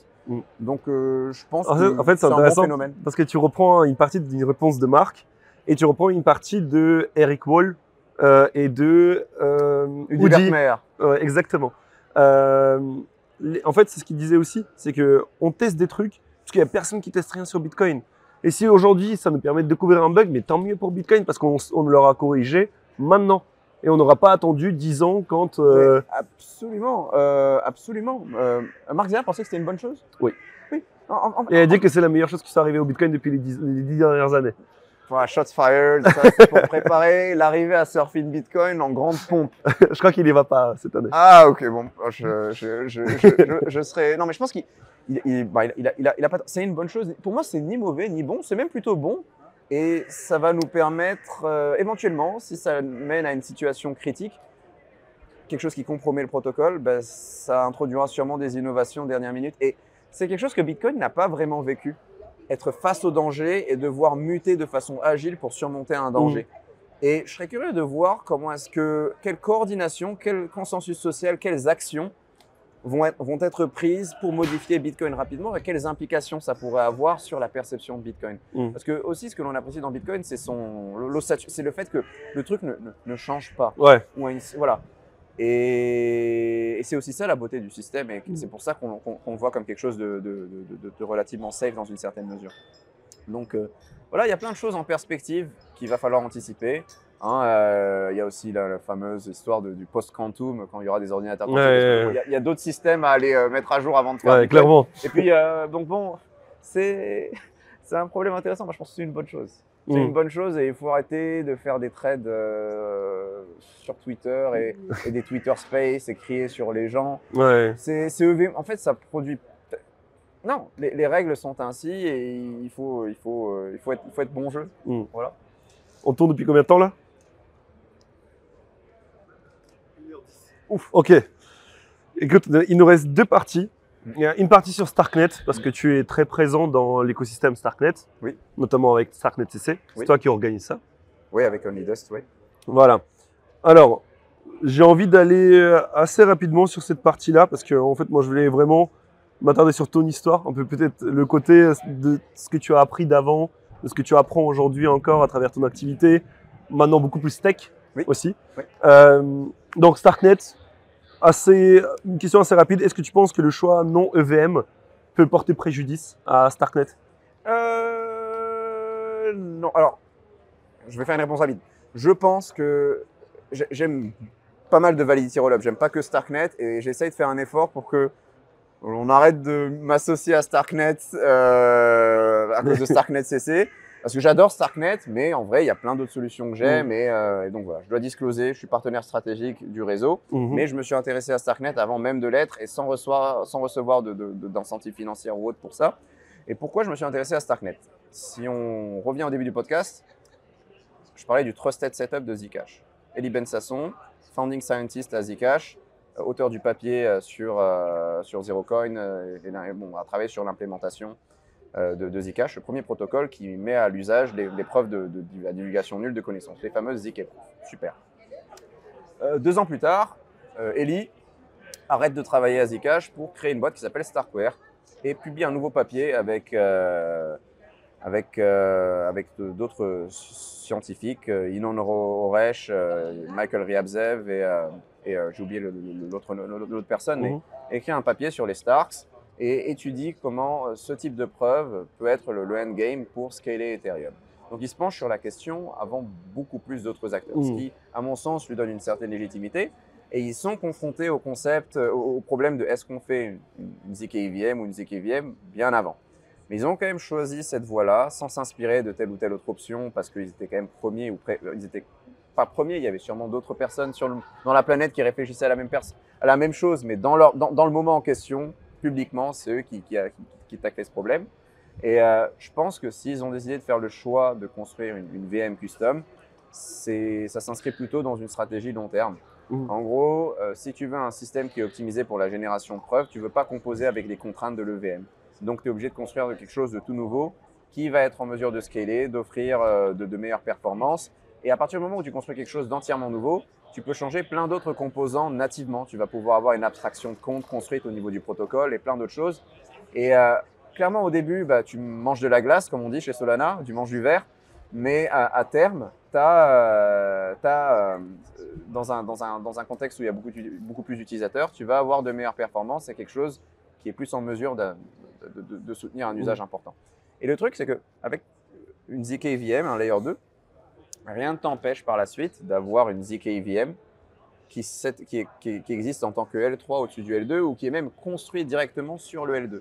Mmh. Et une des beautés de Cairo, qui est le langage prouvable de Starknet, c'est que c'est un langage qui prouve l'intégrité de quelque chose. Mmh. Donc on peut prendre des millions d'événements et générer une preuve très succincte que ces événements se sont produits de la telle façon, d'une telle façon, et ça repose sur des mathématiques, il n'y a pas d'assumption optimiste ou autre.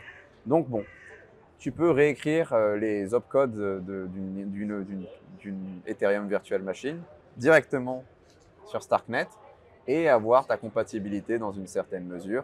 Tout est une affaire de temps et je pense qu'aujourd'hui, c'est ce qui se passe avec Kakarot, une initiative de ZK-EVM construite en Cairo qui va permettre d'étendre le scope de compatibilité. Donc, short terme, c'est pas cool. Tu dois juste, les gens sont obligés de se taper Cairo, mais si tu regardes the bigger picture, je pense que c'est juste un problème sur les 2 prochaines années. Et ouais. Justement, avec le nombre de ZK roll-up qui se lancent, on voit de plus en plus. Ouais. Comment est-ce qu'ils peuvent se démarquer aujourd'hui? Est-ce que ça va être en termes de prix, coût de transaction? Est-ce que ça va être en termes de nombre de transactions qui peuvent passer? En fait, en réalité, comment aujourd'hui reconnaître un ZK-EVM qui à les facteurs de réussite, on va dire.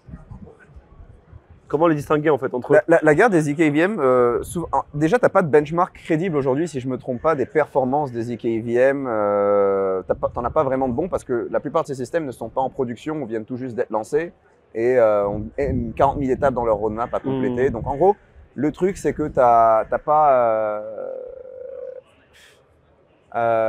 souvent le selling point c'était nous on est les plus performants. Par défaut, sur le papier, une ZKVM devrait mieux faire parce qu'elle implique une contrainte en termes d'onboarding des utilisateurs. Il faut apprendre un nouveau langage, mais elle est optimisée pour la génération des preuves. Ça, c'est quelque chose qui va uniquement être apprécié dans un contexte où, en fait, il y a beaucoup d'activités économiques sur le roll-up. Mais il faut aussi regarder d'autres éléments. L'expérience utilisateur.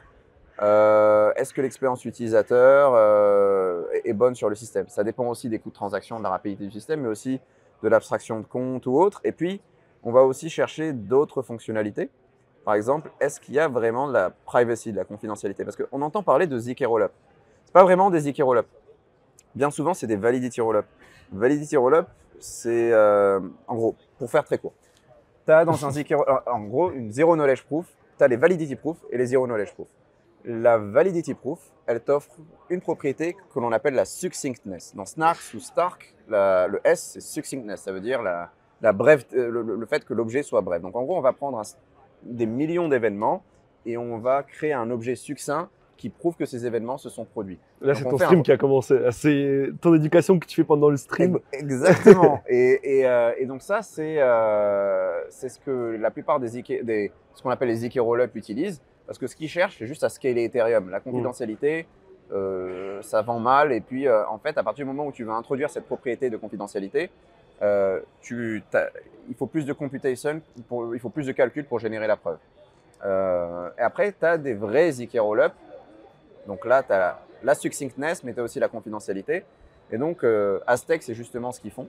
Donc là, tu as vraiment quelque chose qui offre cette propriété de confidentialité, mais ça va avoir un peu plus de difficulté pour scaler dans une certaine mesure.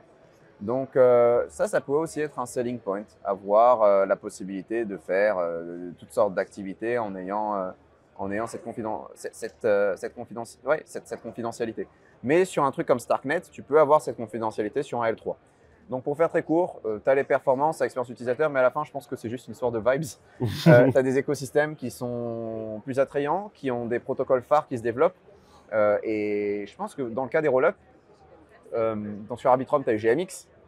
Sur Optimism, tu as Quenta, des marchés de produits dérivés, etc. Sur les ZK Rollup, tu as plus un agenda sur les Autonomous World, les off-chain games. Est-ce que ça va être ça le selling point? Est-ce que ça va être ça qui va donner plus de vélocité au roll-up? Parce que les calculs sont peu chers. Peut-être. Mais je pense qu'à la fin, c'est juste une histoire de vibe. Et je mettrai quand même une petite réserve sur les roll-up en règle générale, les ZK Rollup, parce qu'il faut être critique sur la chose. C'est tout nouveau. C'est vraiment des technologies de rupture. Et c'est pour ça que je pense aussi que la TVL a du mal à grossir sur ces derniers. C'est en production depuis quelques semaines, quelques mois, peut-être 1 an pour Starknet. mais tu ne sais pas ce qui peut se passer à T+4 ans. Et la sécurité d'un système, c'est la valeur qu'il y a dessus, time le multiplié par le temps. Et je pense qu'on a quand même des risques que certains systèmes finissent pétés. Mmh. Donc on n'est plus d'anonymat, ou toutes les données la privacy ne soit plus toutes sortes d'attaques peuvent arriver, toutes ces primitives cryptographiques peuvent être compromises parce qu'on n'a pas encore assez de recul. C'est comme lancer un médicament sans faire des années de tests. Ouais. Donc je pense qu'il faut aussi être sceptique et vigilant et pas mettre tous ses œufs dans le même panier. Mmh. Mais à la fin, je pense que c'est juste une histoire de vibes en toute franchise. Toutes les teams, Matter Labs, Scroll, Aztec, elles sont géniales. Risque zéro. Les use cases, c'est plus ou moins les mêmes à la fin de l'histoire, même si tu vas avoir certaines subtilités sur la carte abstraction, tu vas avoir le shared prover sur Starknet, tu vas avoir des storage. Tu peux avoir différentes subtilités, mais à la fin de l'histoire, c'est plus ou moins la même chose. C'est juste et je pense aussi, ça ne dépend pas vraiment de la blockchain en elle-même, mais l'utilité qu'il y a sur cette blockchain, ça dépend des protocoles qui vont se déployer dessus, l'usage de ces protocoles-là. Ces protocoles qui font les vibes. C'est ça. C'est ça. Est-ce que tu as envie d'aller... Moi, je pensais que c'était juste s'il faisait des bonnes soirées. Est-ce que tu as envie d'aller sur... Allez, il faut que je prenne un exchange sans me faire taper sur les doigts. Gate. Non, attends, je cherche un exchange. L'instant, je cherche un exchange vraiment pourri. Est-ce que... Tu connais Mercatox? Non. Ok. Hey, tu connais BitGrade? Non. Ok, je prends les vieux trucs pourris. Ok. Bitrex. FTX. Bitrex, oui. Si Bitrex fait un ZK roll-up, déjà on part sur de mauvaises vibes. Mm. Surtout si Bitrex se lock la moitié de la supply et lâche des grants en mode pour motiver. Il y a un problème de vibes dès le départ. Mm. Et est-ce que ça va être le bon terreau pour attirer de gros protocoles ou des innovations, des choses intéressantes? Non. Et c'est la manière dont les écosystèmes sont construits qui va déterminer si ces derniers seront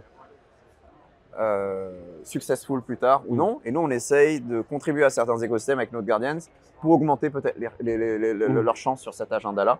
Mais finalement, c'est l'histoire de vibes. Donc sur Optimism, tu as le RPGF qui soutient différents public goods et qui attire aussi certains développeurs à venir contribuer à cette stack-là. Tu as l'OpiStack qui se généralise avec des roll-ups qui sont lancés comme Zora, Coinbase, le Base avec même ZKBN, OPBNB, pardon. Donc voilà, sur Arbitrum, tu as Orbit qui est un peu la même chose.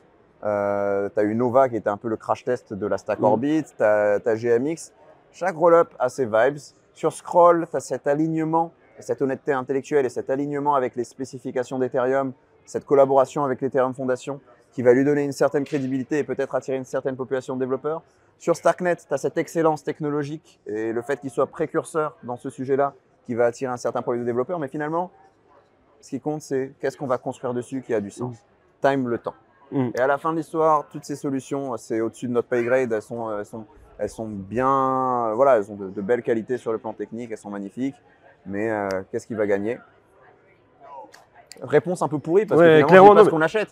Mais justement, mais c'est quand même une bonne réponse, je trouve. C'est en fait, de toute façon, le but c'est pas de dire ouais, celui-là, ça va être le meilleur. C'est pas du tout l'idée. L'idée, c'est comme je te dis au début, c'est discussion, réflexion, discussion. Et là, pour le coup, on arrive dans la dernière partie. Ouf. Et c'est la partie la plus chill, la plus cool, et vraiment, on va aller chercher qui tu es. Pour commencer, en fait, ça va être juste la partie perso. Ouais. On se concentre sur ta propre personne et pas sur le côté technique, vraiment sur ta vie en général. Donc, pour commencer, crypto Twitter. Quel est ton avis sur le crypto Twitter français, anglais, pourquoi pas Est-ce que c'est un outil? Est-ce que tu en as marre? Est-ce qu'il y a des connards dessus? J'aime bien Twitter, j'y passe juste. En fait, j'ai ce mauvais réflexe de toujours ouvrir un onglet Twitter toutes les 2 heures. Après avoir checké mes emails, je vais sur Twitter, je scroll. Mais après, c'est mon seul réseau social avec Telegram. On a tous un vieux compte Messenger qui traîne, mais on n'est pas connecté depuis 3 ans. Ça, voilà, j'ai ça. Mais je suis content de Twitter. Hein. C'est là que je trouve en gros les news. Après, quand je veux fact-checker, je vais chercher d'autres sources. Il y a des dramas, il y a des bons papiers publiés dessus, il y a des belles discussions, il y a des photos de vacances, il y en a qui s'en servent comme Instagram, comme moi. Je sais pas, franchement, Je n'ai rien contre crypto Twitter, j'en suis content, même s'il y a des trucs cringe et que l'algorithme fait des suggestions qui donnent la migraine. Mmh. J'ai pas de critique. Sur Twitter, crypto Twitter français, je vois des trucs passer, les cryptos de Cairo, tout ça. Mais elle n'est pas sur Twitter. Non, mais je vois des images. Ouais. J'ai l'impression qu'il y a des. Mais, il y a deux mondes. Il y a deux mondes dans la crypto, hein, vraiment. Franchement, crypto Twitter français m'a l'air plutôt paisible. Putain, ouais. Temps, je me battais avec les bitcoins et tout, maxi. C'était une autre époque. Ouais. Alors, ça va. On s'entend plutôt bien. Tu viens à Biarritz? Ouais. Je pense que t'as les jouer. Cool. Mais ouais, crypto Twitter. Mais en crypto Twitter US, bah, j'ai mis quelques comptes que je suis et ça, c'est bien. Ok. Voilà. Est-ce que tu as des builders ou des entrepreneurs qui t'inspirent vraiment? Genre, tu as tiré un peu ta façon de travailler, ta façon de réfléchir de ces personnes-là? Ou est-ce que ça a été un travail plus… tu t'es imposé des choses builders qui m'inspirent. Ouais. En fait, c'est souvent des questions que j'ai du mal à y répondre immédiatement parce qu'il y a une base de données dans… Les questions ne sont pas préparées, que j'ai rencontré récemment, que je connaissais depuis un petit moment, mais à qui j'ai développé une relation là, ces derniers temps, le CEO d'une boîte qui s'appelle Lambda Class, qui fait du développement en système distribué, en cryptographie, qui a un parcours vraiment inspirant, qui est très impliqué dans son travail. Une autre personne qui a rejoint Starkware récemment, c'est Abdel en fait. Ah ouais. Abdel, c'est quand même le wunderkind du software de la crypto. C'est un parcours qui est vraiment intéressant et toutes les initiatives open source qui poussent, elles taclent des problèmes en gros d'ingénierie qui sont vraiment complexes, vraiment forts. Il fédère une communauté autour et en fait c'est des hits successifs. Il fait ça 6 mois.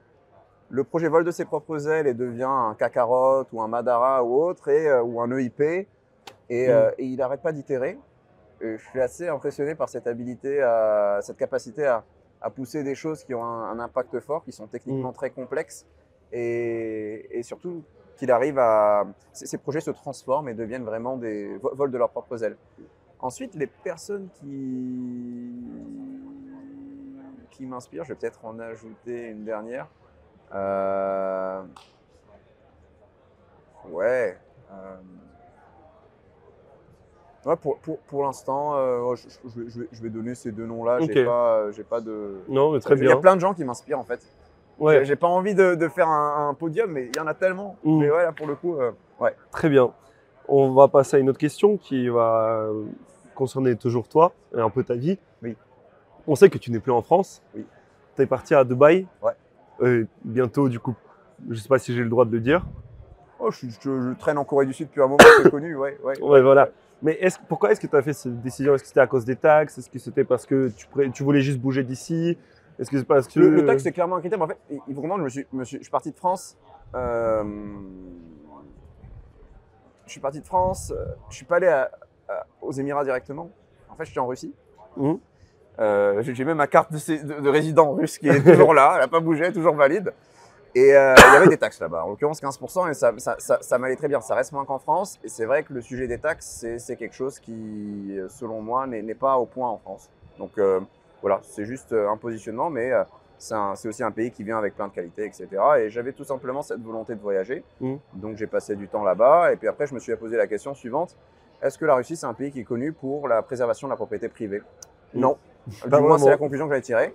Et après, je me suis dit, où est-ce que je peux aller? Je voulais en fait aller vivre en Asie de l'Est, au Japon ou en Corée du Sud depuis le début. Mais le Covid est arrivé. C'était les pays qui étaient les plus durs avec… C'était fermé pendant 2 ans. Ouais. Donc bon, je suis retourné… donc voilà, je suis retourné en France un tout petit peu. Et puis après, j'ai commencé à évaluer les différents pays. Il y avait le Portugal, moi ça me bottait pas trop. Il y avait Dubaï, j'avais beaucoup d'amis qui étaient basés à Dubaï. Et il y avait l'Andorre aussi, je passais 2 semaines chez Amy à boire des bières et à jouer à des jeux sur Steam flingués et à regarder Solana, c'est tout. Okay. Il y avait l'Andorre, c'était trop chiant. Franchement, c'est bien pour élever les enfants peut-être, mais c'est trop pourri. Et forcément, le critère c'était les taxes, hein. Ils ont ça comme point commun. Mais il y avait aussi des pays qui avaient, en l'occurrence en Asie de l'Est, il y a des taxes. Donc c'est pas vraiment ça le problème parce que c'est quelque chose que je prends en considération, vraiment, mais… Ça va ou quoi? Ça va du bien. Ça va. Attends, ça va gros? Ça va, ça va. Bah, bienvenue dans l'interview sur Oak Invest du coup. Ah ouais, t'inquiète, sur la dernière question. Mais non, je suis désolé. Non, mais je parlais de pourquoi Dubaï. Et donc Dubaï, j'avais plein d'amis qui y étaient. Et j'ai rencontré Claude et en fait, je suis parti pour des vacances, je suis resté. Ok. En fait, j'avais pas voilà, je suis parti rendre visite à des amis, Claude, Jean-Daniel, etc., des potes de l'époque. Et en fait, je suis resté.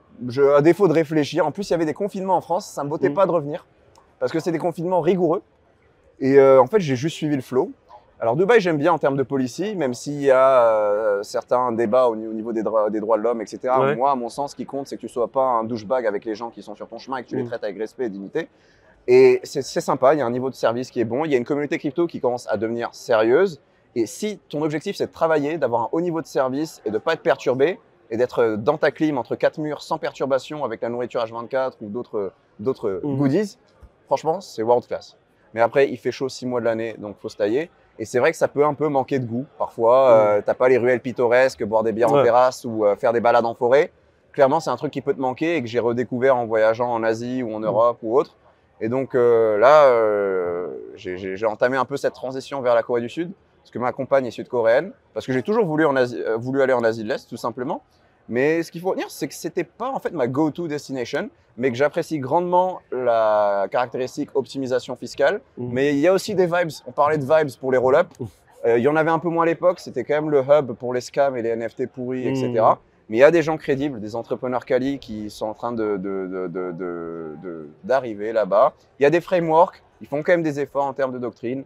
Et puis les gens sont libres voilà, je pense que c'est un endroit qui est plutôt sympathique. Donc ouais. Et il reste 2 questions. Ouais. Et vraiment, et c'est les questions, elles sont… Est-ce que je mange bio, tout ça, c'est… T'as pas de batterie pour 2 questions. Ok. Question ultra simple, est-ce que tu es heureux dans ta vie? Est-ce que tu as trouvé un bon équilibre entre le travail et la vie perso? Est-ce que tu t'estimes heureux et tu es bien genre là où tu es? Je suis reconnaissant. Après, moi, tu sais, tant que je n'ai pas atteint mon objectif et que je n'ai pas fait, j'ai pas construit une chose, je n'ai pas atteint l'objectif que je me suis fixé, j'ai toujours ce stress perpétuel et je suis un peu perfectionniste, je suis toujours critique sur ce que je fais. Et bah, c'est un peu c'est quelque chose qui te hante. Donc moi je pense que reconnaissant, très reconnaissant, et je pense que je suis content d'avoir cette vie. Heureux oui, mais après t'es pas encore arrivé à ton maximum quoi. Non, il y a des moments où je suis heureux, mais dans l'ensemble, il y a toujours certaines choses. Il y a le souci de bien faire, et de faire les choses honnêtement et de réussir, qui m'a toujours en fait un peu sapé les fameuses vibes, mais dans l'ensemble ça va. Okay. Franchement, je suis content, mais je pense qu'il y a encore de la marge et ce qui va conditionner enfin pas conditionner ce bonheur, mais ce qui va avoir un impact fort sur ça, c'est voilà, atteindre ces objectifs là ou autres, et après il y en a de nouveaux qui seront forcément définis, et la spirale continue, mais dans l'ensemble je pense que je suis reconnaissant d'avoir la vie que j'ai, mais il y a des choses que j'aimerais aussi améliorer sur moi. Personnellement, j'aimerais être meilleur, humainement, pas seulement en termes de savoir ou autre, entrepreneurialement. En fait, moi, ma première source de stress, c'est quand tu construis des entreprises, des compagnies, dans une certaine mesure, tu es aussi responsable. Et ces gens-là, il faut que tu leur crées un environnement de travail qui soit agréable pour plusieurs années, qui soit sûr que tu puisses leur offrir une progression des perspectives. Ça dépend aussi d'eux dans une certaine mesure, parce que eux travaillent pour le même objectif. Mais j'ai pas envie de décevoir ces gens-là. Pour moi, ces gens-là, ils sont primordiaux. C'est pas que d'un point de vue business. Humainement, j'aime ma team. Ouais. Et j'ai mon rôle à jouer dans la vision. Et si ton choix, la feuille de route que tu as dressée, c'est de la merde et que ça fait capoter le truc, moi, je le vivrais extrêmement mal. Ouais. Et penser à ce scénario où les choses peuvent échouer, même si on dit l'échec c'est bien, machin, oui bien sûr. Moi c'est quelque chose qui m'a tout... Même à l'époque Journal du Coin, même si ça se passe plutôt bien aujourd'hui, la simple idée de savoir que ça peut échouer, que ça peut avoir des implications sur des gens que j'apprécie, bah ça c'est pas facile. Donc j'ai envie de construire quelque chose, de réussir, et peut-être par la suite d'envisager des choses avec des responsabilités peut-être différentes, parce que j'en ai perdu mes cheveux. Mais là, on est dedans, on construit, ça nous plaît bien, et on a un but et on va essayer de l'atteindre. Écoute, Sam, je veux juste déjà te remercier encore une fois de prendre ton temps et de discuter plaisir. Tout ça. Merci à toi. C'est vraiment trop cool. Ouais. Et la dernière question, c'est celle qu'on pose à tous les intervenants. On est un média qui parle de la crypto, de la bourse, de l'immobilier, des investissements alternatifs, de tout. Et la question qu'on pose à tout le monde qui vient, c'est dans quoi est-ce que tu investis à tes petites perso? Alors BTC, ETH, après j'ai un deal flow, je ne vais pas vous mentir, sympa. J'ai investi pas mal dans les fameuses… dans tous les projets d'infrastructure qui ont une proposition de valeur intéressante pour moi. Donc un truc qui m'emballe pas mal en ce moment, c'est les storage proof avec Herodotus. Disclaimer, je suis investisseur, AMF, etc. Blablabla, voilà. Et toute forme d'innovation, si par exemple, il y a un roll-up qui vient demain, qui fait comme Monad et qui propose par exemple un roll-up avec une parallélisation de l'EVM et des performances potentiellement qui peuvent être intéressantes, ça va être quelque chose que je vais avoir envie de supporter. Mais est-ce que tu investis en dehors de la crypto aussi? Dans l'IMO, dans la bourse?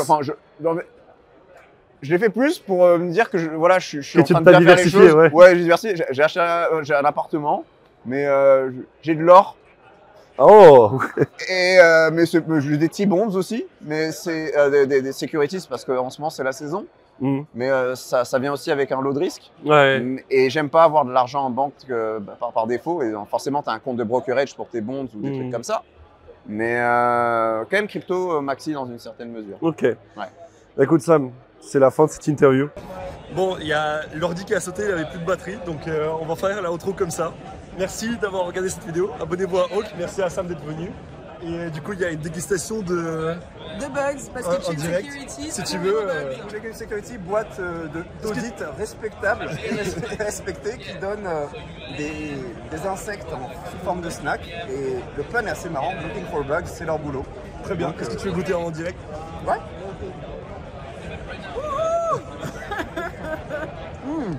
Crunching bugs. Génial. C'est pas mal. Il n'y avait pas de meilleur outro. Merci beaucoup à tous. Salut. Salut.